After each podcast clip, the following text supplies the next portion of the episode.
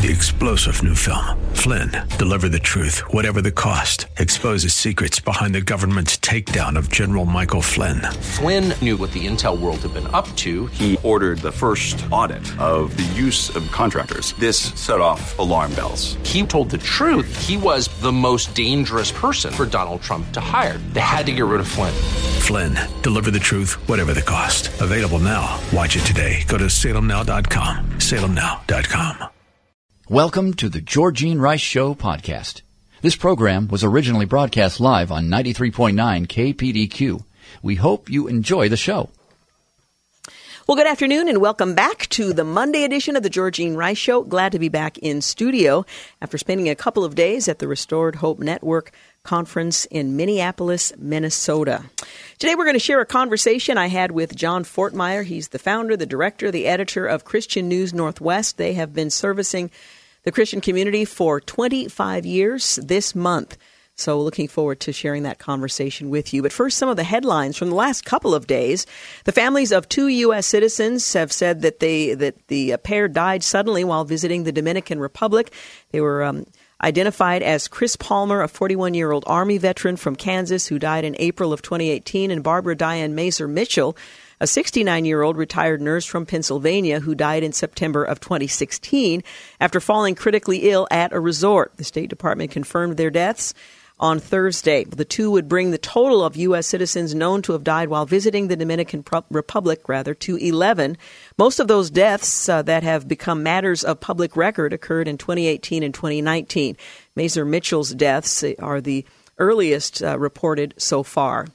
Navy prosecutors are still pursuing murder charges against Special Operations Chief Edward Gallagher, even after bombshell testimony on Thursday by a Navy colleague who confessed that he was the one to kill a teenage Islamic fighter, state fighter. Special Operator First Class Corey Scott, a SEAL Team 7 medic, testifying for the prosecution under an immunity agreement, told the court that he held the teen's thumb over his ET tube until he quit breathing, admitting that he asphyxiated the captive despite saying that he saw Gallagher stab the boy in the neck. When cross examined by the defense, Scott said he killed the fighter because he knew he was going to die anyway. I wanted to save him from what was going to happen to him next, Scott said, referring to alleged torture by Iraqi captors. And Roy Moore, the scandal scarred Republican who lost a 2017 bid for the U.S. Senate in Alabama, announced on Thursday that he will run again for Senate next year, despite President Trump and other conservatives in Washington insisting he can't win. Yes, I will run for the United States Senate in 2020, Moore said during a defiant announcement in Montgomery after railing against the Republicans who have said they oppose his candidacy. Can I win? Moore said. Yes, I can. Not only can I, um, they know I can. That's uh, the why that there's such opposition. Uh, Donald Trump Jr., the president's son, mocked Moore specifically a report that Moore said he would improve on his previous run by engaging in more personal contact with people. And President uh, Trump announced military strikes against Iran in retaliation for downing an American surveillance drone, but pulled back from launching them on Thursday night after a day of escalating tensions. And the Senate voted to block the president's Saudi arms deal on Thursday, paving the way for a veto clash with the White House. The 22 arms sales, estimated to be worth $8 billion, will provide weapons to Saudi Arabia as well as the United Arab Emirates and Jordan. Neither chamber is expected to be able to muster the two thirds votes necessary to override uh, all but guaranteed vetoes from the president in response and the former Sheila Jackson Lee staffer who posted the private information of Republican senators during the final hearings for then Supreme Court nominee Brett Kavanaugh has been sentenced to four years in prison for his crime. It's called dox, docking, and uh, that is not permitted under law. The National Rifle Association has sidelined its top lobbyist, Chris Cox, after accusing him in court documents of participating in what it called a failed extortion scheme to rid the organization of its top executive. The Washington Post reports as its core um, that uh, this is a contest of titan personalities. And President Trump plans to issue an executive order to compel the disclosure of prices in health care. The order will direct federal agencies to initiate regulations and guidance that could require insurers, doctors, hospitals, and others in the industry to provide information about the negotiated and often discounted cost of care. And Los Angeles County has started the process of removing from its registration rolls an estimated 1.5 million inactive voters who have moved, died, or become ineligible to cast a vote uh, an effort to comply with federal election law and a court settlement with Judicial Watch, a conservative watchdog. In addition, California's top election official has put all 58 of its counties on notice that they must also purge inactive voters from their rosters. There were an estimated 5 million inactive registrations in the state as of November of 2016, the latest figures available. And gun advocates in New Zealand are angry over a government plan aimed at buying back now illegal firearms and magazines that were outlawed after a mass shooting in March that killed dozens of worshippers at two mosques in Christchurch. A council of licensed firearms owners spokesman uh, Nicole McKee said gun owners are angry and they're frustrated because the government reneged on a promise not to rip us off. They said they would pay full value. They're not, and the 250,000 uh, firearms license holders are starting to feel ripped off, she said.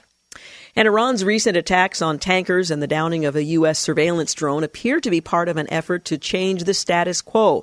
That's a quote from the director of the Defense Intelligence Agency.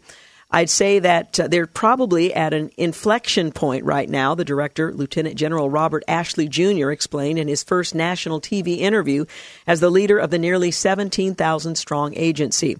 Director Ashley said, based on their activity over the last several years, the Iranians would probably say that they were in a favorable position with their influence over the Iraqi government and the likelihood their longtime regional ally, Syrian President Bashar al Assad, will remain in power.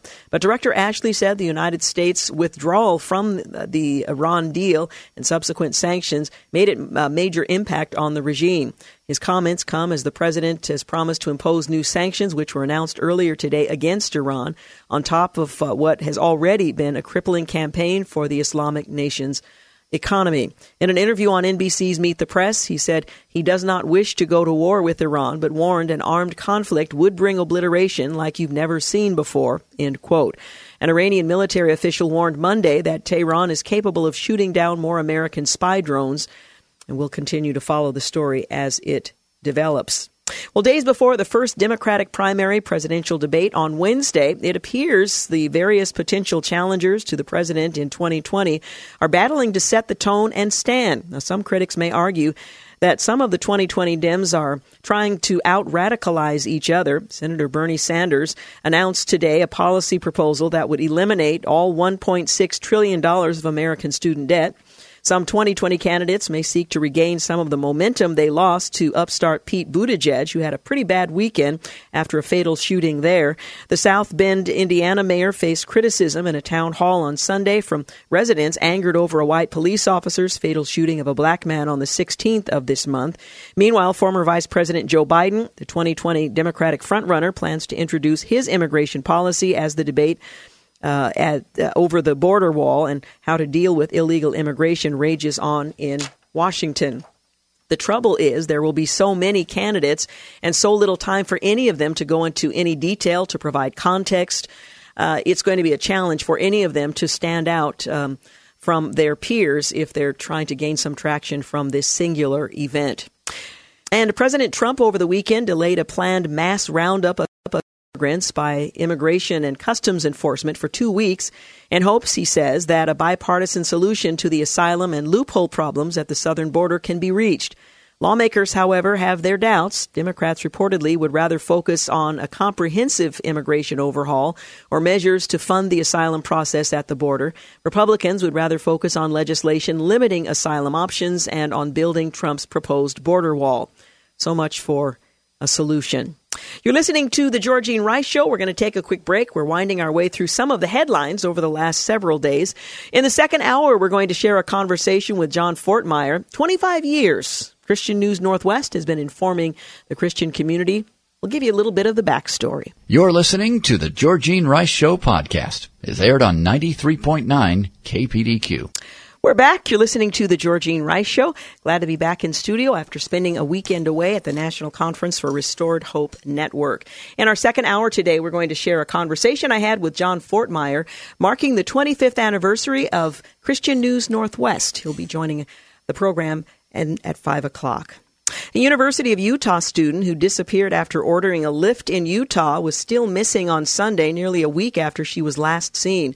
Mackenzie Lueck, 23, was flying to Salt Lake City from Los Angeles after attending a funeral last weekend. The Salt Lake City Police Department said she arrived at the airport on June 17th, ordered a Lyft ride share uh, to an address in North Salt Lake City. Uh, investigators said she was last seen in the early morning hours of Monday. I'm just a little skeptical. I know there are ways that you can confirm that the very person that you have uh, been contracted to ride with is that person, um, but it's a little little scary to me. Anyway, the Flying Wallendas conquered the Big Apple on Sunday night. Nik Wallenda, a seventh generation acrobat, and his sister Luana Wallenda, coming back after a near fatal accident in 2017 when she broke nearly every bone in her face. Every nearly every bone in her face, and she's at it again. Anyway, she crossed Times Square with her brother in New York City on a high wire between skyscrapers 25 stories above the pavement. Thank you, Jesus. Glory to you, holy God, Luana uh, said on air as she crossed the wire. The siblings walked from opposite ends of the 1,300 foot wire suspended between the towers, crossing each other in the middle as she sat on the wire. They were listening to Christian gospel music as they crossed, and they were wearing tethered safety harnesses mandated by the city in case they fell. So I guess that would give you a little courage if you knew you wouldn't fall to your death or that you would break the remaining bones in your face, uh, as was the case back in 2017. Well, Friday night, the president announced his intent to nominate Army Secretary Mark Esper to the next secretary, or rather to be next Secretary of Defense. Mr. Trump had tweeted last week that Esper would replace acting Defense Secretary Patrick Shanahan, who stepped away uh, from that position.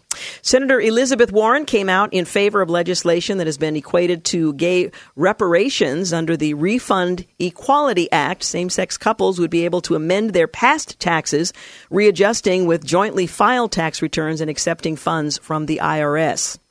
And dozens of officials, uh, official documents rather, suggest that Representative Ilhan Omar, a Democrat out of Minnesota, was just there was living with her current husband, Ahmed uh, Hirsi, throughout her entire legal marriage to Ahmed Elmi, contradicting the story she tells uh, to explain her multiple marriages. Now, it's only relevant because she um, uh, swore in uh, documents that are subject to her being held accountable to the contrary. So there are efforts in Minnesota to unseat her that are just based on um, her experience in uh, in Washington, but there's also an effort to get to the bottom of what seems to be a, a, crumbling story.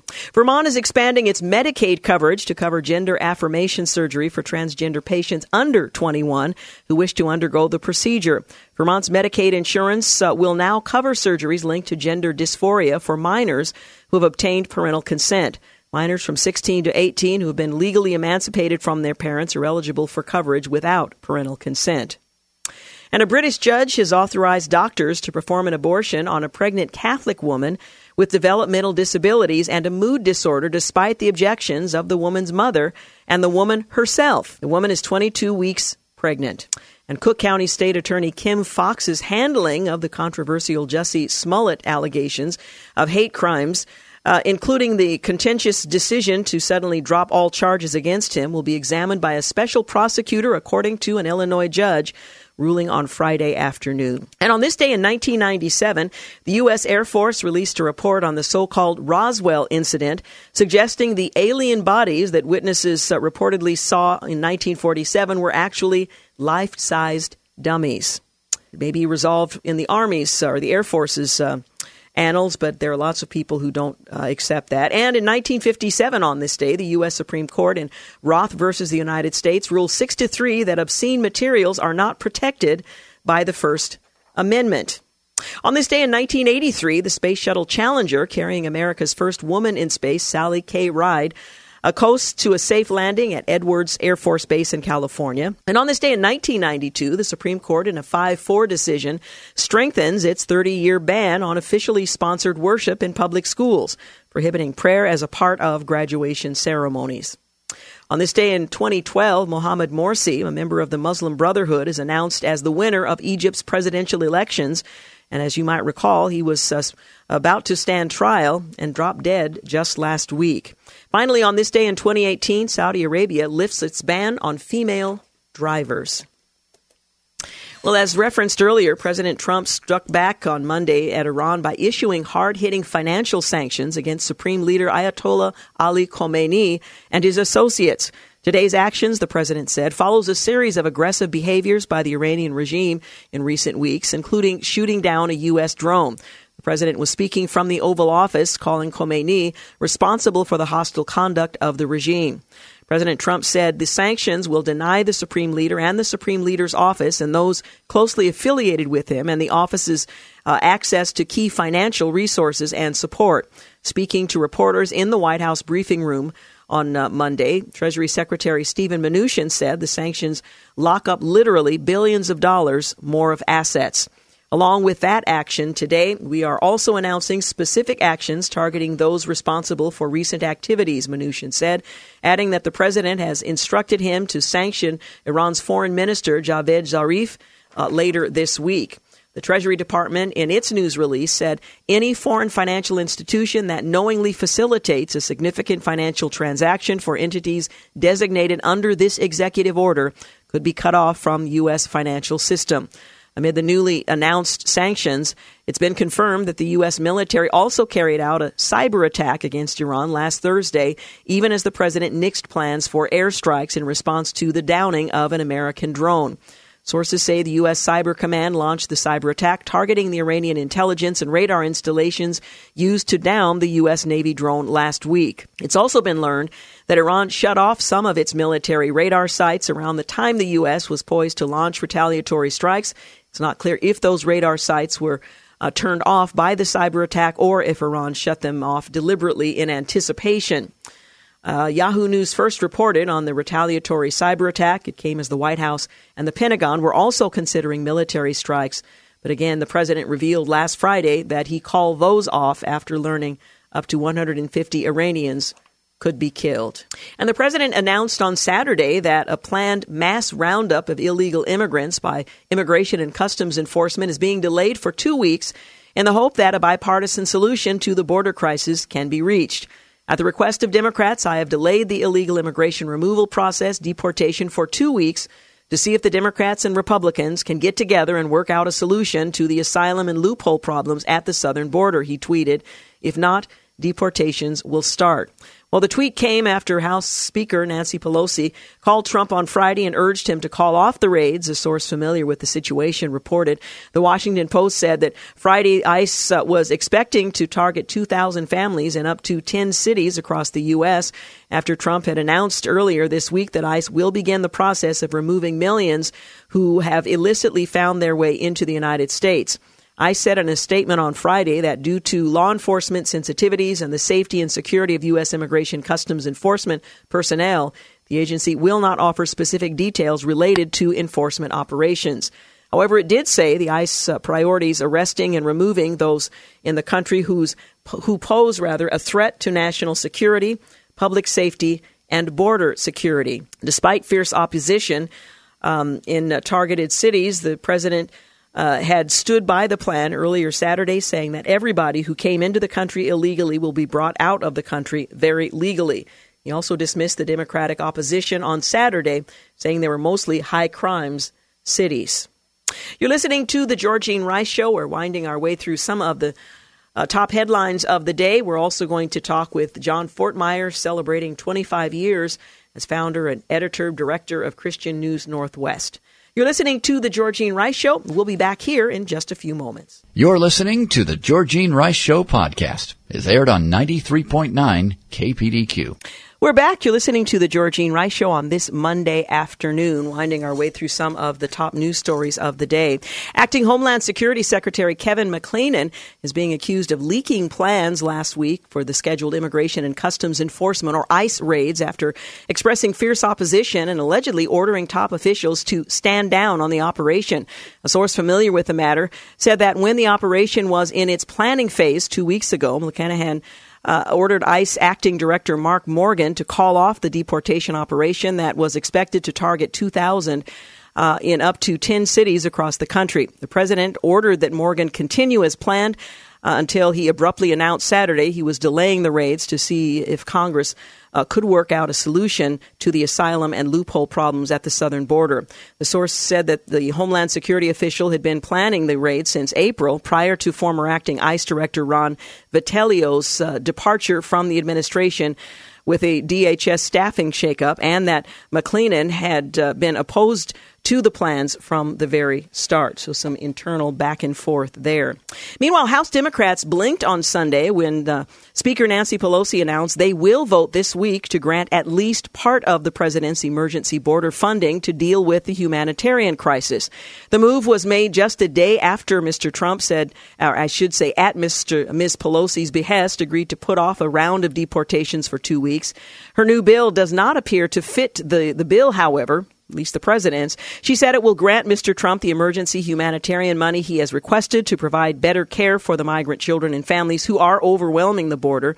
But she said it will not support the rest of the president's plans. This legislation provides urgently needed humanitarian assistance for families, including funding for food, shelter, clothing, medical care, and legal assistance, and will relieve the horrific situation of overcrowding and help prevent additional deaths.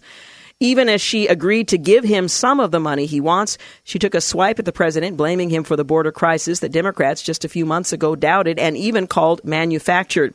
The president failed policies have exacerbated the situation at the border where vulnerable children endure inhumane conditions that threaten their health, well being, and sometimes tragically their lives. Well, it's a bit disingenuous given the fact that Congress has the authority, and only Congress has the authority, to resolve this uh, issue. House Democrats are playing catch up to the Senate, which cleared a $4.6 billion emergency spending through committee last week on a near unanimous vote. Led by Republicans, the Senate bill included all of the money the president requested to fund the health department's unaccompanied alien children program, which is in danger of running out of money without infusion. The Senate bill also funds some of the Pentagon's troop deployments and includes money for customs and border protection and for more immigration judges, though it does not include money for bed space that the president wanted for immigration and customs enforcement. Um, or ICE. Senators will give final approval to their bill in the floor vote this week, but it's not clear whether they'll be able to reach an agreement with the House on a final bill before they leave for an Independent Day, Independence Day vacation at the end of this week. Uh, Nancy Pelosi also made no overtures to work on the border factors uh, drawing the illegal immigrants to the United States, lax policies that require the government to quickly release children and families into the community, making their deportations nearly impossible. Of those who arrived in 2017, 95% are still in the U.S., according to ICE. The president had ordered a major deportation operation that was to begin on Sunday with the hope against hope that somehow Congress might resolve some of the issues um, that are at least most pressing. The Environmental Protection Agency on Wednesday announced a new rule to grant more flexibility for states in regulating coal fired power plants, and that would replace the Obama era regulation that has halted, uh, that was halted rather, by the U.S. Supreme Court. The Affordable Clean Energy Rule under the Trump administration replaces the Obama administration's Clean Power Plan which would have required an eventual energy policy shift for the entire power grid from uh, coal to natural gas. The Trump EPA rule sets up emissions guidelines for states to apply when crafting their own plans to limit carbon emissions as at coal-fired power plants. I do expect some litigation, but I also expect this to prevail in court. We pay very close attention to the past court precedent. We are following the Clean Air Act. A quote from EPA Administrator Andrew Wheeler speaking to the Daily Signal during a press gaggle after an hour long event at the EPA headquarters in Washington that included members of Congress, uh, administration officials, business and union leaders, and coal miners in an audience of about 200. Attorneys generals of attorneys general from uh, 27 states had sued the Obama Clean Power Plan, arguing that it exceeded the authority of Congress and what had been granted the EPA under the Clean Air Act by setting measures that couldn't uh, be achieved by individual coal burning plants. The Supreme Court issued a stay on that rule back in February of 2016. There were people in the Obama administration saying, we don't know if this is going to uh, be upheld or not, but we think this is going to force the industry to comply, Wheeler said. Uh, they were trying to direct public policy without following the law. What we are trying to do is follow the four corners of the Clean Air Act, the previous district court and Supreme Court precedent, and put forward a regulation that can stand up to court challenges and will be implemented across the board. Again, the EPA replacing the uh, plan that would, uh, was put into place by the Obama administration and rejected by the court. Americans shouldn't have to put up with so many government regulations imposed by unelected bureaucrats. So says Senator Mike Lee, Republican out of Utah, on Tuesday, while outlining a legislative remedy if the founders' rallying cry was no taxation without representation. Ours must be, or must at least involve, no regulation without representation, Lee said at a think tank on Capitol Hill. Well, Lee said he introduced the Take Care Act as the third part to a, con- a, uh, conservative legislative program that seeks to reduce the size and impact of administrative agencies, what he called the headless fourth branch of the federal government. The Utah Republican officially introduced the bill on the 12th of June with Senator Josh Hawley out of Missouri. We've given the modern administrative state 80 good years. That's a nice long try. It's bad. We've got to undo it, he says. Well, he told his Heritage audience that regulatory rules written and enforced by unelected administrators violate Article 1, Section 7 of the Constitution, which declares that all laws must be passed through both chambers of Congress and be signed into law by the President. The proposed Take Care Act, Lee said, would solve the problem by allowing the president to use his constitutional power to remove upper level agency officers who aren't faithfully executing the law. Uh, currently, Lee said executive branch officials may be removed only for committing an act of misconduct, such as inefficiency, neglect of duty, or malfeasance in office, and they're protected against being removed for political reasons. He argued that this change would make the bureaucracy accountable to the people again. The way to accomplish that goal, while not easy by any stretch of the imagination, is itself straightforward, Lee said. We need only look at the structural design of the Constitution and the form of the administrative state equivalent. This is so simple. It's one of the simplest features of our Constitution, and it's also the most important. He's the author of the related book, Our Lost Declaration, America's first, or rather, America's fight against uh, tyranny from King George to the deep state said that because Congress today delegates the majority of its lawmaking to unelected, unaccountable regulatory agencies, this abuse of legislative power is much more concerning than executive tyranny. Our constitutional obligation to write laws we have handed over to bureaucrats who are in no way chosen by the people, in no way accountable to the people. We've delegated that which 18th century French political philosopher Charles de Montesquieu uh, described as something that cannot, should not, must not be delegated. The power to make law involves the power to destroy all sorts of things, and so that's why it was entrusted only to that branch of government most accountable to the people at the most regular intervals. Well, he said that although some have expressed concern that, his bill would give the president too much power, political constraints such as the Senate's uh, advice and consent role in executive nominations would ensure that agency officials could fulfill their responsibilities without undue interference. He said, I'd still rather have the president act as president, Lee said, and I'd say that even if we are talking about some future president with whom I would uh, likely disagree a lot, let's say future President Elizabeth Warren, I would rather have even that president wield the executive power than an unknown uh, technocrat. Well, Lee went on, went so far rather to say that more powerful executive is preferable to a so-called expert government administrator, and that's why Congress should pass his legislation. The unknown, nameless, faceless bureaucrat, however well educated, well intentioned, hardworking, and highly specialized, would not have to answer to the American people, not ever. His bill is designed to change that. Well, for the sprawling field of Democrats vying to challenge President Trump, the summer could mean breakout or bust. 20 of the 24 Democrats running for president are set to participate in nationally televised debates this week, beginning on Wednesday. But at this early stage of the primary, Americans are directing most of their attention to just five candidates.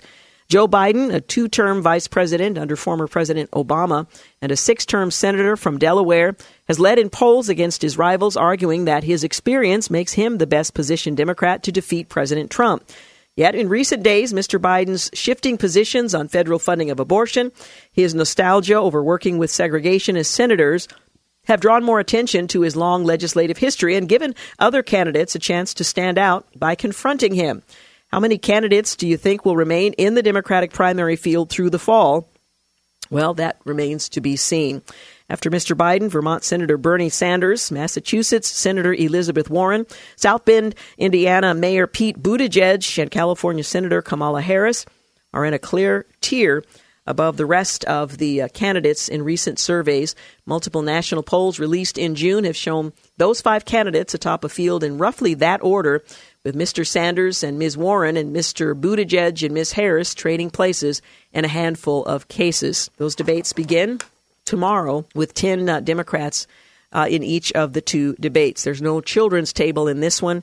Uh, they were drawn by lots, and although it's heavily weighted in the first debate, uh, and Elizabeth Warren stands essentially alone with the lesser candidates in the second, uh, it is designed to be of equal value and import in the process of choosing the Democrat nominee. 46 minutes after 4 o'clock, you're listening to The Georgene Rice Show. Back in a moment. You're listening to The Georgene Rice Show podcast. It's aired on 93.9 KPDQ. We're back. You're listening to The Georgene Rice Show on this Monday afternoon. Coming up in our second hour, we'll talk with John Fortmeyer. He's the editor, the founder, the director, Christian News Northwest, celebrating 25 years of reporting Christian news in our community.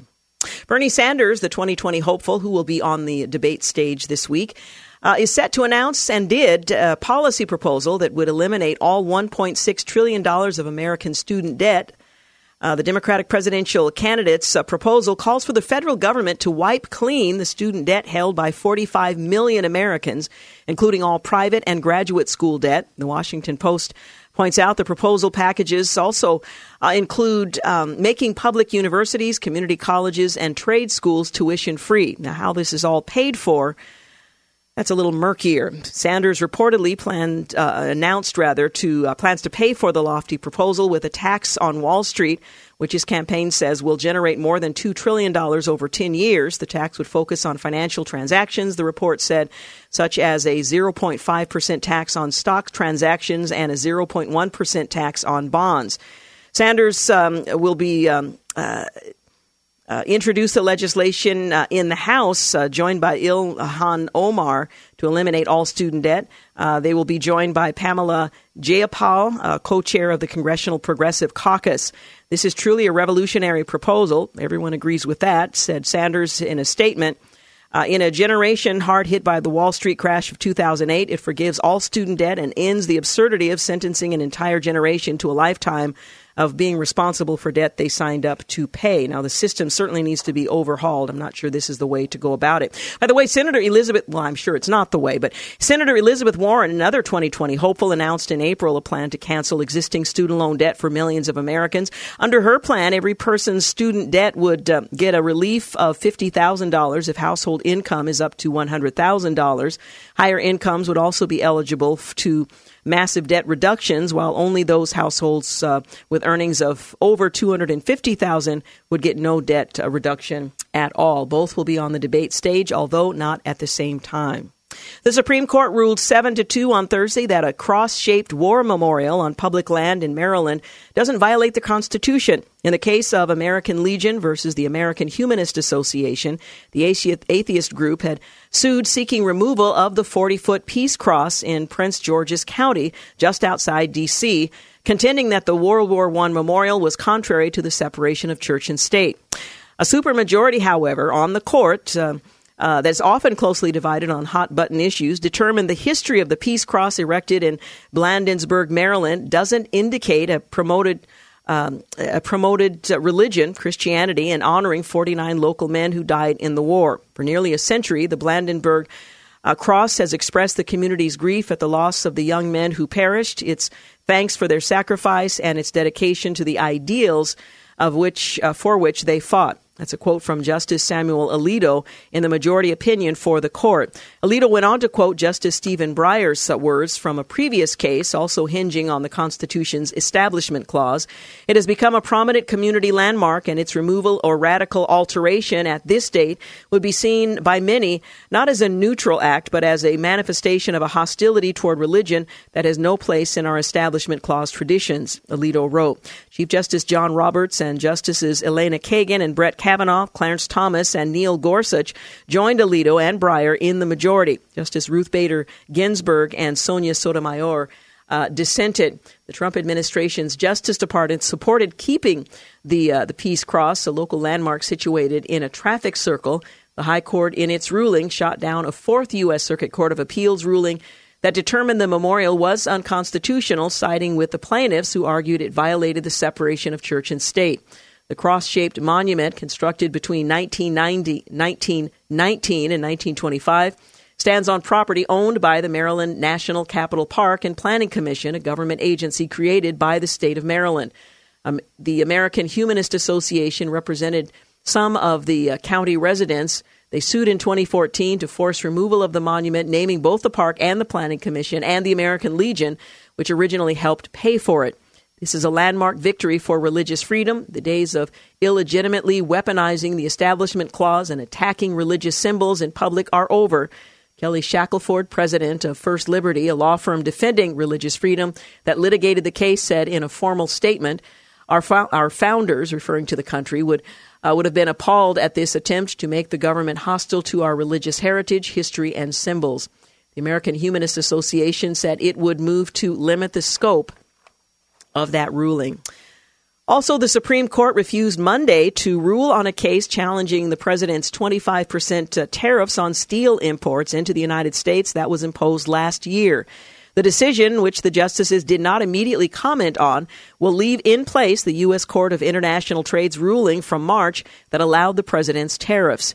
In March of uh, last year, the president imposed 25% tariffs on imported steel and 10% tariffs on imported aluminum, or aluminium if you're from the UK. Argentina, Australia, Brazil, and South Korea were exempted from the tariffs. Canada and Mexico were also exempt starting in May. Reuters reported that the president cited national security as the reason to implement the tariffs under Section 232 of the 1962 Trade Expansion Act. Again, the Supreme Court has rejected the challenge to the president's tariffs on imported steel. The Supreme Court also struck down part of a federal law blocking trademarks for names or logos bearing immoral or scandalous images, including profanity and sexual imagery.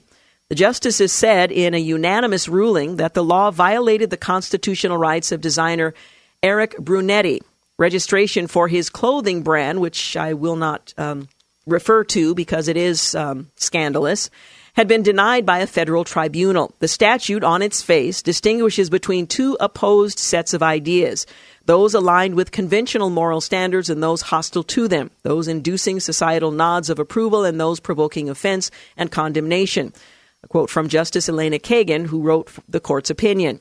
Section 2A of the Lanham Act currently excludes immoral, deceptive, or scandalous matter or matter which may disparage or falsely suggest a connection with persons living or dead, institutions, beliefs, or national symbols or bring them into corrupt or disrepute. End quote. When applying the prohibition, the Patent and Trademark Office looks at whether the public would find the trademark in question shocking to the sense of truth, decency, and propriety. An appeal board found that this particular label was highly offensive and vulgar, according to the court documents. But because the law disfavors certain ideas, Kagan wrote, it violates the First Amendment. It illustrates uh, to illustrate this further. She cited examples of approved and rejected trademarks related to drugs, those seeming to endorse drug use, such as "You can't spell healthcare without THC," and marijuana cola, were shot down. Anti drug marks, including Dare to Resist, D A R E, Drugs and Violence, and Say No to Drugs, Reality is the Best Trip in Life, were approved. Well, in a concurring opinion, Justice Samuel Alito recognized that the government could legally bar a trademark like this particular one if it employed a narrower uh, restriction, but that was not the case here. The existing law went too far by discriminating based on viewpoint, he argued. And if I were to um, say uh, what the word is that's uh, emblazoned on the clothing line, we would lose our license and you would be offended. So I'll just have to leave it as vague as all that. In other news, the Ninth U.S. Circuit Court of Appeals ruled yesterday that the Trump administration's le- regulations on family planning funds could go into effect and federal funding will be cut off to organizations that provide abortions in the same facility as other services financed by taxpayer dollars. This regulation, called the Protect Life Rule, will stop federal funding flowing to Planned Parenthood by approximately $60 million. You can't use a facility to do both. The Department of Health and Human Services issued the rule to stop the flow of Title X federal funds to family planning facilities that perform abortions or do abortion referrals. This regulation means that clinics that receive federal family planning grants called Title X, which pay for birth control, testing for sexually transmitted diseases, and cancer screenings, will not be allowed to be used, rather, to be housed in the same building as those that also provide abortions. And finally, in the Oregon legislature, Senate Minority Leader says we won't, uh, you won't see Republican senators anytime soon. well, that's when uh, Herman, and I can't pronounce his last name, so I'll leave it alone. The Oregon Senate Minority Leader told KATU News reporter Dan McCarthy in a phone interview on Saturday evening regarding the 11 Republican senators who walked out in defiance of House Bill 2020, the cap and trade bill. He's also, however, uh, been in contact with Senate President Peter Courtney. He wouldn't divulge specifics, but he said there were general conversations. He said even if they came to an agreement with Democrats, it would take still take a couple of days to get everybody back in Salem. Apparently, they've left the state. The two spoke to each other on Saturday. He also addressed the GoFundMe account set up to help the senators cover the $500 per session uh, missed fine they are incurring and other expenses. It has uh, raised about $36,000 in two days.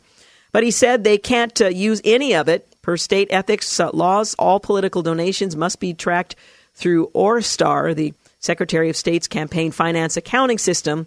None of the GoFundMe donations can be tracked through the system. You're listening to the Georgene Rice Show. We've got news and traffic coming up next at the top of the hour. When we return, we'll talk with John Fortmeyer about the 25th anniversary of Christian News Northwest. You're listening to the Georgene Rice Show podcast. It's aired on 93.9 KPDQ. I'm looking forward to a conversation with John Fortmeyer. He has been a fixture in the uh, Christian community for a number of years, providing information to those of us in the Pacific Northwest and uh, Oregon and Southwest Washington as the owner, the founding publisher, editor of Christian News Northwest.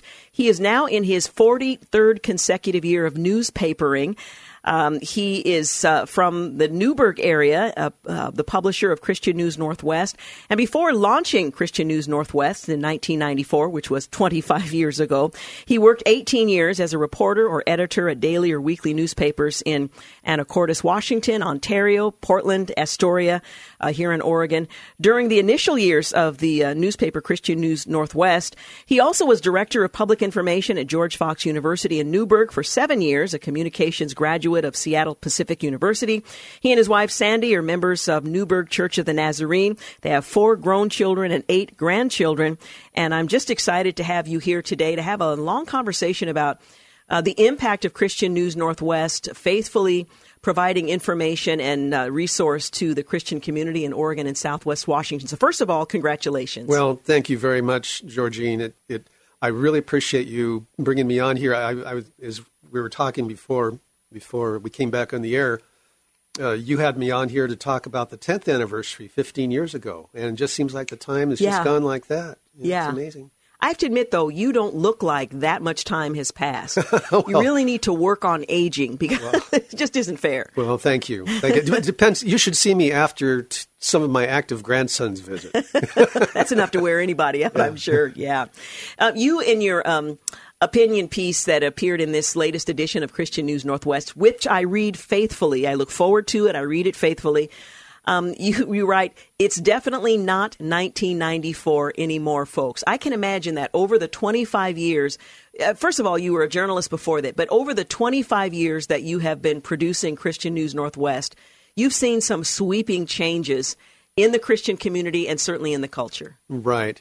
Um, and I, I've anticipating this question, I, I was thinking about the way the Christian community is today and and what it was years ago. You know, here in the Northwest, it's not the Bible Belt. Mm-hmm. Uh, it's not like the Southern U.S. where where uh, you know it's almost expected that you'll go to church and, and such.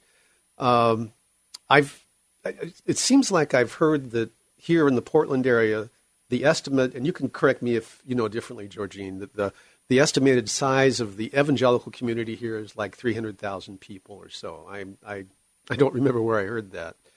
But um, um, is, is, you know, our newspaper specifically serves the evangelical Christian community. Always has been designed that way. Um, and is, is the evangelical community the same as it was uh, back in 94? I get concerned because I, I, I particularly George Barna surveys mm-hmm. seem yes. to concern me sometimes because the results he comes up with are troubling sometimes. And I get concerned about um, there seems to be a, a greater, greater lack of Bible literacy where the average Christian, professing Christian, uh, is not as cognizant as they once were about you know some of the basic what are, what are traditional values and and the path that, that maybe they should should take as they pursue their own Christian walk. And, you know, I'd have to do a deep survey of a lot of people to find out if some of the attitudes and beliefs are the same today as they were 25 years ago. But I, I just have a little concern about that. Well, there certainly have been sweeping changes all across the country, but certainly here in the Pacific Northwest that was notoriously sort of independent minded anyway, and it, it certainly had an impact on the church. So, you, in covering news related to the Christian community have seen and reported on those sweeping changes over the last 25 um, years. You describe your role with Christian News Northwest as one of the great adventures of your life. Talk a little bit about your career before sure. establishing the paper, and then we'll talk about how it got started and what motivated sure. you and others to make this uh, this move. Well, um, like you mentioned, I had worked for about 18 years in the quote unquote secular newspaper field. Uh, I graduated from, from a Christian school in Seattle, Seattle Pacific University. My major was in communications. I was editor of the campus paper there. I actually had three interest areas when I graduated back in 1977. that sounds a long time ago. um, I was interested in, in broadcast management. I was interested in broadcast news and I was interested in newspapering. And I just kind of asked asked the Lord. I said, "Put me where I'm supposed to be." And I wound up getting my first newspaper job. I, I wound up in newspapering. Uh, my first newspaper job was over on the Oregon Idaho border in Ontario at a small daily paper where I spent a year as a reporter. It was great experience, great experience. But I was anxious to get back on the, the wet side of the mountains. I missed the trees and the green. Yeah. And uh, I went from there up to Anacortes, uh, beautiful, beautiful city, just gorgeous. Yeah. Thought I'd died and gone to heaven. Uh, and I was editor of the weekly newspaper there, which was tied in with the, the nearby daily in Mount Vernon. And I spent uh, seven years there. And then I spent eight years in Astoria working uh, for the uh, small daily there, um, first as a reporter, and then as a copy editor, and then as an associate editor. And then um, I was offered, and, this is a very interesting chapter in, in my history. Uh, I was offered a position. I, I, had a desire to work in a uh, news environment that perhaps reflected some of my beliefs and concerns. And there was, you may remember this, Georgene, there was an attempt back in 1993 at a statewide weekly newspaper with more of a conservative slant. It was called the Oregon News Leader. And I got selected as editor for that, but that only lasted a short time because um, uh, it was undercapitalized from the start, and there were uh, it, it, got politicized and scared away some advertising, and so. Uh, at that time, uh, my wife and I we'd moved to Newberg, where we still live today. We had had four children, and I, I was a little disenchanted at that time with continuing in newspaper work because um, I sensed a growing. You know, here's here's the here's the difficulty, Georgene. If if you're covering the news, you have to have a basic framework of right and wrong. Mm-hmm. And I was discerning a greater difference in what I felt was right and wrong, as opposed to a lot of the the journalism out there. And so I was I was getting a, little bit disenchanted with newspapering. And my wife and I prayed about it. And uh, I decided to instead pursue uh, a position at a Christian college. Did a national search and uh, went on for quite some time. And there were no openings, although they did like my background. But after some time, a, a small part time position opened up at what used to be Western Evangelical Seminary, not to be confused with Western Seminary, Western Evangelical Seminary. And shortly after I arrived, and that was to do public relations and such. And that opened up an opportunity uh, at George Fox because about with, uh, less than a year after I started working at the seminary, that seminary merged with George Fox College to create George Fox University. And that, that opened up uh, a position at the Newberg campus for me. Simultaneously, I got introduced to a gentleman from Canada who had started this thing up there called a Christian newspaper. And I'd never really heard of a Christian newspaper. And because I'm a Christian and because my background was as a newspaper man, it fascinated me. Now, I'm going to stop you there because we're going to take a break in just a moment. But before we do, I want to ask you something you said early on. Uh, you said that when you had finished your college education, I think this is important because we have lots of young people listening who are at that crossroads. You had three areas of interest, and you prayed and said, Lord, you direct me in the, the area that you would have me go. Right. How, how important was submitting to God's will and seeking His direction in setting the course that would be the course for the rest of your life? Well, it's very important. I mean, for everyone, if, if they're serious about wanting to have a meaningful career, it's, it's very important. Uh, I mean, you, who knows us better than our Creator? And, and to, to ask His guidance in pursuing a career path, I think I think makes sense. Yeah, that sounds like a wise approach. We're going to pick up the story where we left off in just a moment. Again, talking with John Fortmeyer. So delighted and honored to have you with us in studio, celebrating 25 years of Christian News Northwest. We'll be back in a moment. You're listening to The Georgene Rice Show. You're listening to The Georgene Rice Show podcast. It's aired on 93.9 KPDQ. I have John Fortmeyer right here in studio. Now you may know his name, you may see his face occasionally on the in the paper, or you may see him at an event because he's virtually everywhere covering everything that's happening in order to report in Christian News Northwest. But I'm delighted to have him here in studio to just talk about and reminisce a little bit over the past 25 years. Now, just before the break, we were talking about uh, the fact that it had come to your attention in Canada that they were in the process of developing a Christian newspaper. And while today, the 21st century, it doesn't sound like that innovative, at the time, this was this was a first. This particular, when I first heard about this this Christian newspaper up in Canada, it had been going for several years. There was in the uh, 80s and early 90s quite a proliferation across the U.S. and Canada of these Christian newspapers. And, and like I said, when I when I first heard about them, I thought, well, that's that's uh, very intriguing.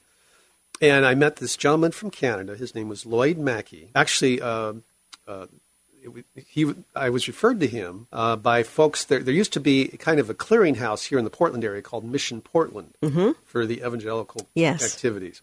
And they had suggested that I, I meet this gentleman, and a delightful, delightful uh, man and uh, he liked my background, and he asked me, uh, "Well, is Portland being served by a Christian newspaper?" I said, "Not that I know of." He said, "Well, would you like to try starting one?" And not knowing any better, I said, "Okay." and the rest is history. Uh, in June of night, this gentleman came down for two months to help us uh, get the paper started. And we started it on borrowed equipment in Lake Oswego. Uh, a wonderful gentleman named Carl Townsend uh, made some some uh, equipment available to us, and we we launched the newspaper in June of 1994. Uh, a very humble eight-page uh, uh paper, and uh, started spreading it around to about 300 churches, and the rest is history. Now, you would assume that uh, a new newspaper that caters to the Christian community would be readily embraced and accepted by churches. Um, there was a bit of a rough go in the beginning. Well, uh, it depends on, on what kind of church. You know, uh, those who analyze the religious community uh, tend to categorize churches in different ways. You have the more mainline denominations um, that uh, some, you know, I could I could identify some of them. Um, uh, some some Lutheran churches, some Presbyterian, some Baptist. um, the uh, Congregational Churches, United Church of Christ, et cetera, et cetera. Uh, and then you have those that they would consider more evangelical, uh, which cover a, a, wide range there. The more mainline churches uh, were not as embracing of the paper uh, because, for, for whatever reason, uh, there are differences in attitude on on a number of uh, social issues and things like that. That that I was pretty naive. I thought I thought everybody would just automatically welcome this paper, and I found out pretty quick that, that wasn't the case. Mm-hmm. But we still had hundreds and hundreds of churches uh, enthusiastic about it. So uh, even like I said earlier, even though this isn't the Bible Belt, uh, we have a sizable enough community that I felt that there it could support a newspaper. Yeah, yeah. Now, when you find the Christian News Northwest, um, it's for most of us free of charge, and we wonder how was that possible? How did you fund the start of Christian News Northwest, and were there challenges in maintaining that, especially in the early days? Um, if you take a look at our our current issue, our 25th anniversary issue, um, uh, I, I, briefly touch upon this in my commentary. Uh, this gentleman from Canada came down, and he was temporarily doing ad sales for us, and he drummed up enough business to get ad commitments for the first issue. Okay, no problem. That was the June 94 issue. Then he started working on the July 94 issue. He got a number of ad commitments. Things were trucking along just fine. And then just a few days before we were supposed to go to press with it, for really unexplainable reasons, these advertisers, one after another, independently, said, uh, Sorry, we can't do an ad after all. And uh, we were down to just nothing. And I was feeling pretty dis- disheartened about that because we needed this ad revenue to keep things going. So I went back to Newberg, and there was a prayer meeting going on at the church we were attending at that time. And I walked in, and I said, uh, and and these these friends of ours, they knew that I was in the process of launching this, and uh, I said, I need a miracle here. If we don't get some ad commitments here in the next two days or so, there won't be a, a second issue of this paper. So we prayed, and like I wrote in the commentary, I'd like to say we got you know a whole bunch of of ad commitments. We didn't, but we got one ad that was large enough, just enough revenue because of that ad that we were able to keep the machinery going. And then by the third issue, things started to increase from there and so on. Yeah. You uh, point out that 299 monthly editions later, the rest is history. That's and right. each month we can look forward to and find Christian News Northwest available with uh, current information for the Christian community in our area in Oregon and Southwest Washington. Right. right. Um, you mentioned that that one advertiser never placed a, another ad again. Yeah, that, that, that's interesting. Uh, uh, I just feel like that was the uh, the God's special provision for that mm-hmm. that one issue. Yeah.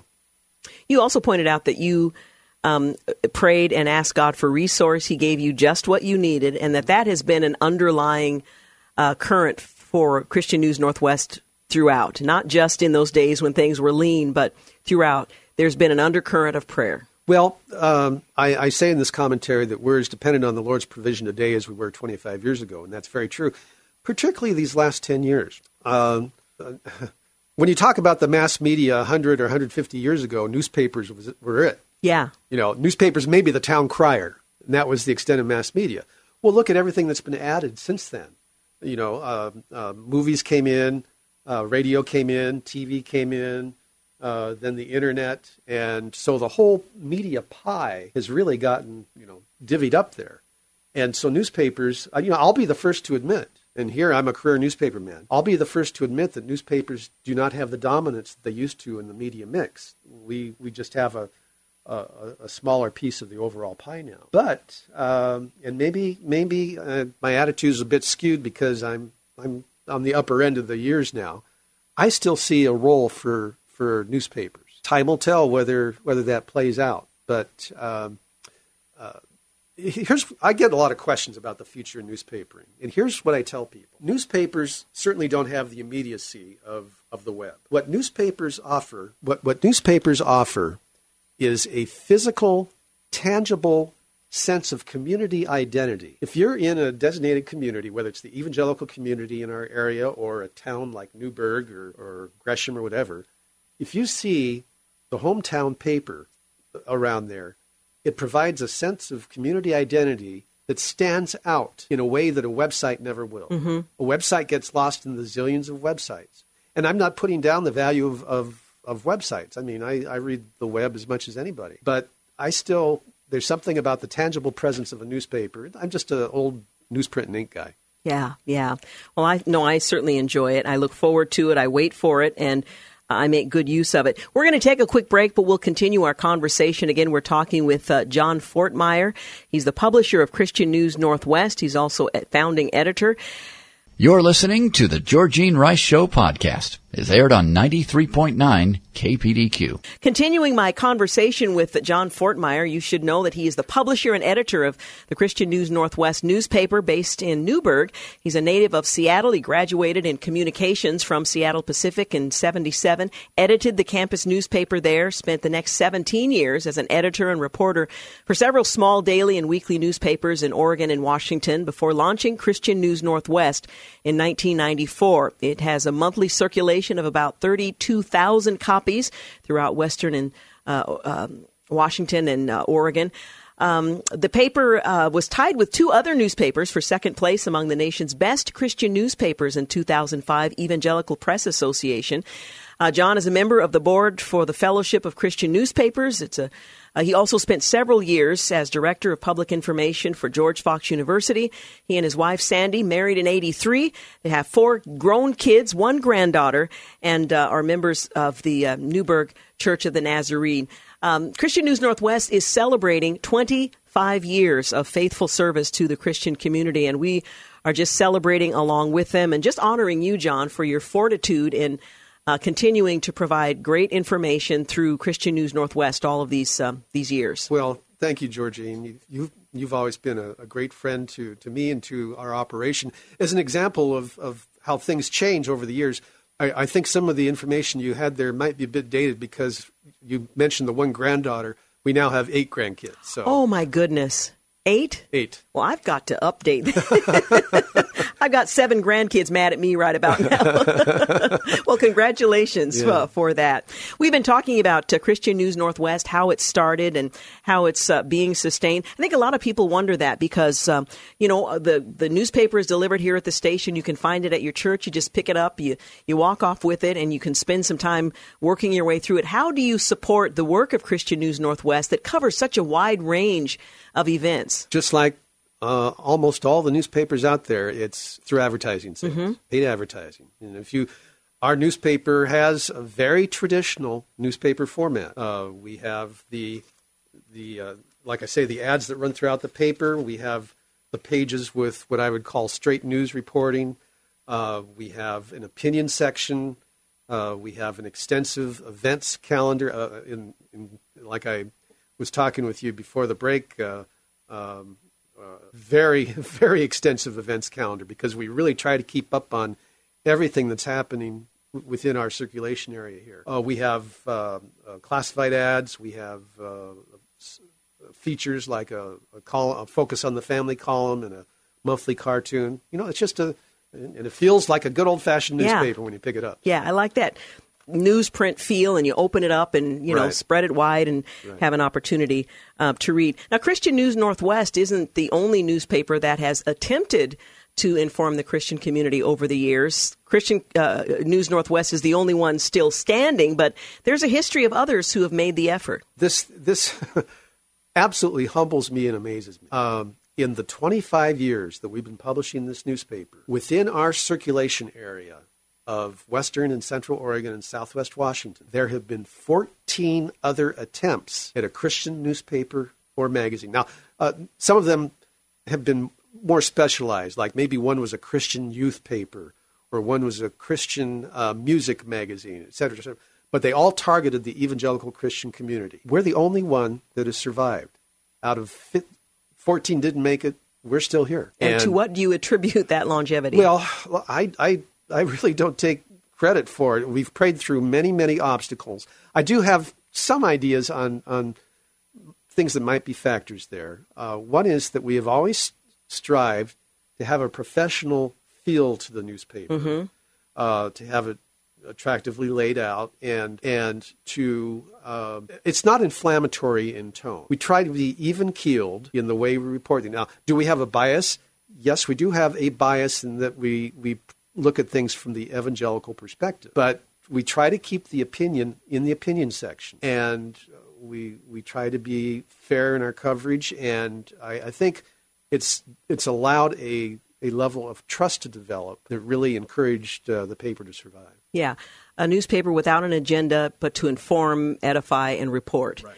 Now, when I think of Christian News Northwest, I think of John Fortmeyer. If I'm at an event, I look up and there's John Fortmeyer. What kind of a team do you have that works on producing the paper that comes out once a month? Every um, every newspaper these past ten years, uh, because of the the increased competition from other media sources, primarily the internet, has had to trim its staff back. Um, in our case, uh, we have a part-time production person who assists me on on some of the the layout things. Uh, aside from that, I do most everything. Uh, but you know that's not a that's not a hardship because there is such a huge flow of information because of email. Mm-hmm. E- email revolutionized newspaper, and because of the flow of information that comes in and uh, the challenge is to fit in even a portion of the news that you get. Yeah, yeah, sorting through what to what to post, what not to post, when to uh, post it, and so on.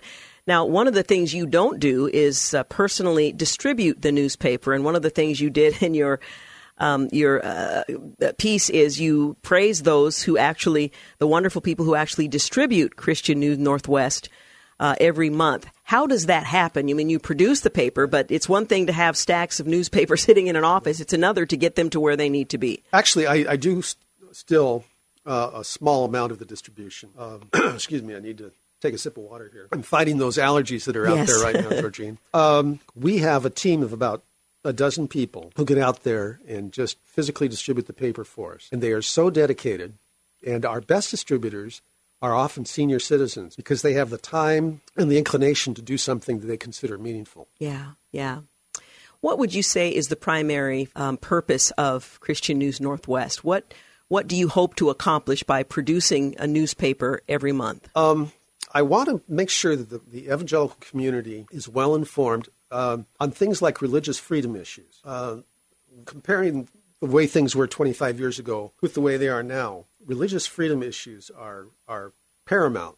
We have to we have to keep on top of that, and that's why you'll find a lot of information in our paper when it comes to to issues of religious freedom. We also just want to generally encourage and inform the community with good stories about the great things that are happening in ministry. We're going to take a quick break, but we'll continue our conversation. In fact, we'll conclude our conversation coming up in our next segment. Again, talking with John Fortmeyer. He is the owner, the publisher, the editor of Christian News Northwest that has served served us well for the last 25 years. It's hard to believe it's been that long, but uh, I'm so grateful for your consistent service uh, to us all. Quick break. You're listening to The Georgene Rice Show, and we'll be back. You're listening to the Georgene Rice Show podcast. It's aired on 93.9 KPDQ. I'm continuing my conversation with John Fortmeyer. He's the owner, the founding publisher, and editor of Christian News Northwest. They're celebrating their 25th year of publication here in Oregon and Southwest Washington. When you look back over the last 25 years, is it is difficult to believe, um, as I would imagine, that for 25 years um, this uh, newspaper has informed uh, the Christian community uh, as consistently as it has? Well, as you might imagine, Georgene, I've got. Uh, when I arrived here, I was talking with your very friendly receptionist out there, uh, uh, young lady there, and trying to describe to her what these 25 years are like. And I've got literally thousands of memories because we've had thousands of stories in this paper about how God is working in our region. And uh, it's been, I can truly say that uh, as challenging as it has been, these past 25 years doing this paper have been far more meaningful than the 18 years of secular newspaper work that I did, which I enjoyed, but, but this, is, this has really been most meaningful. Yeah, and it really began for those who are just joining us. It began as a young man graduating from um, Seattle Pacific and saying to God, These are three things that I'm interested in. You order my steps, you guide me, you lead me in the direction that you would have me to go. And that is such a wise prayer for a young man uh, to pray, and you could not have imagined then the circuitous route that No. would lead you ultimately to a 25th anniversary of a Christian newspaper that has reached um, thousands and thousands of Oregonians and Washingtonians. Well, I, when you know when I graduated from college, there really wasn't such a thing as a Christian newspaper. Cer- certainly, there was Christian radio, but uh, the concept of taking taking a newspaper and and making it uh, oriented toward the Christian community was was really not much in, in vogue yet. I mentioned um, earlier in the column you uh, wrote in Christian News Northwest, the latest edition, you say that Christian News Northwest has been one of the great adventures of your life. In terms of your personal faith, how has the, uh, this impacted uh, your relationship with the Lord, your understanding of His provision, and His call on your life? but when you attempt to do something that, uh, and, and from the outset, there were there were a number of people that were skeptical that this thing would would fly. Uh, but when you attempt to do something that that you feel is a calling, uh, and you just place it before God, and you say, uh, as as the challenges come up, which they will, uh, when you just say, Lord, Your will be done. It's up to you uh, whether or not this venture continues, uh, and and you see the answers to, to prayer. The first, let me just, just give one example. Um, I talked a, a few moments ago about our network of distributors. Well, they are terrific folks, but each of them can't do it forever. And you know, uh, with all the routes we have, there's a pretty constant need to find new people. I desperately needed a distributor in Clark County several years ago. I, I just had no leads whatsoever. And I had no time to pursue any leads like that. Out of the blue, out of the blue, I get a call from a business owner in Clark County who'd heard about the paper, asked, uh, wanted information on it, asked how she could get it delivered to her to her uh, place of business, and I ex- explained that uh, we were. I meant I happened to casually mention that we were looking for a distributor, and she said, "I'll do it." and I mean, it was it was it just exactly the the need being met when it needed to be met, and uh, I just just little things like that that happen over and over and over.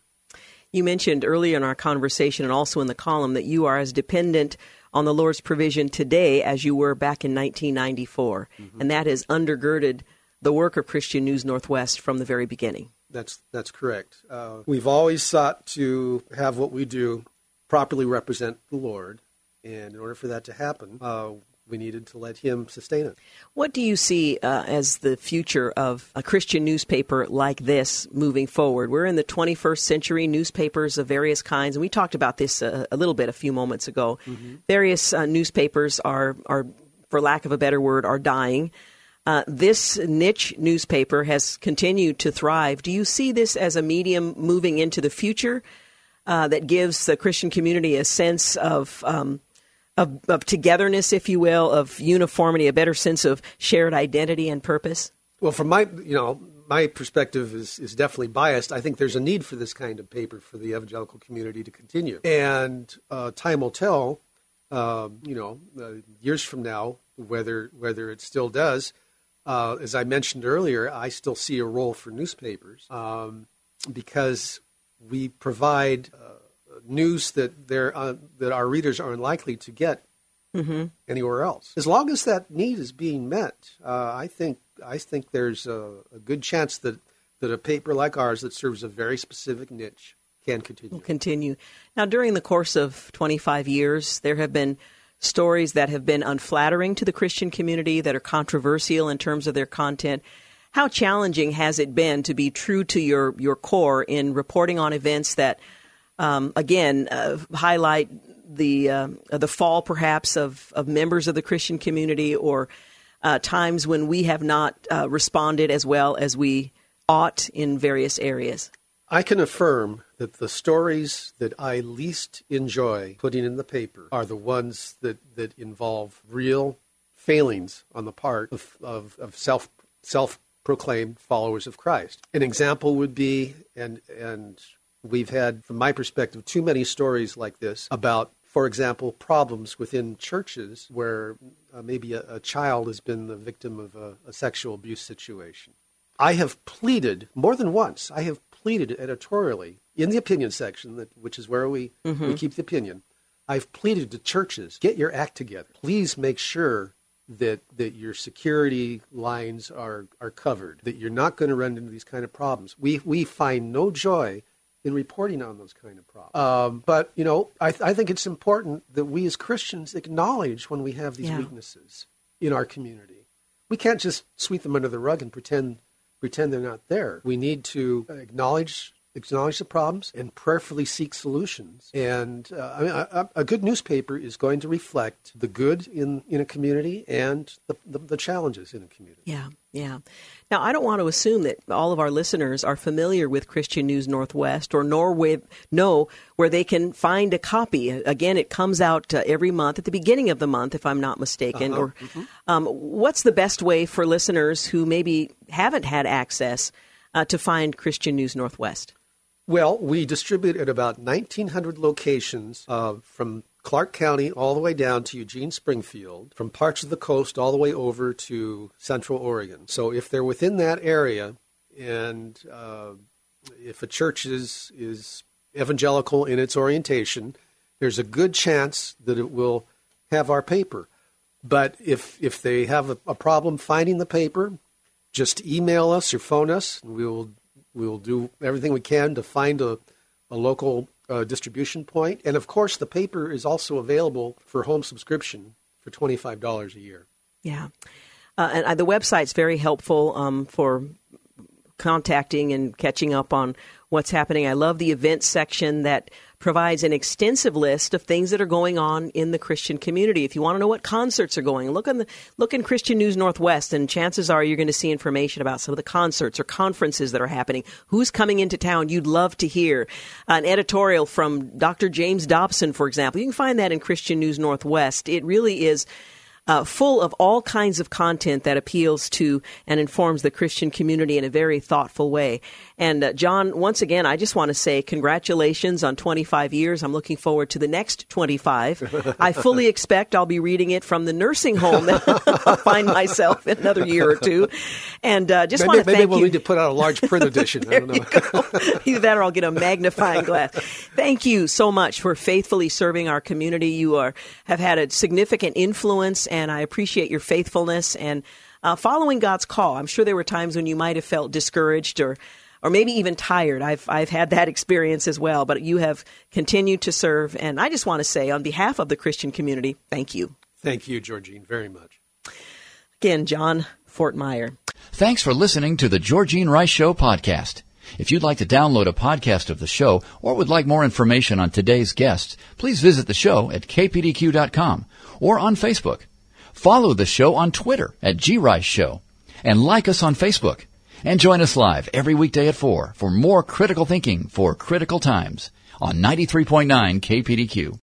Three star general Michael J. Flynn, head of the Pentagon Intelligence Agency, knew all the government's dirty secrets. He was one of the most respected generals in the military. Flynn knew what the intel world had been up to. He understood its funding. He ordered the first audit of the use of contractors. This set off alarm bells.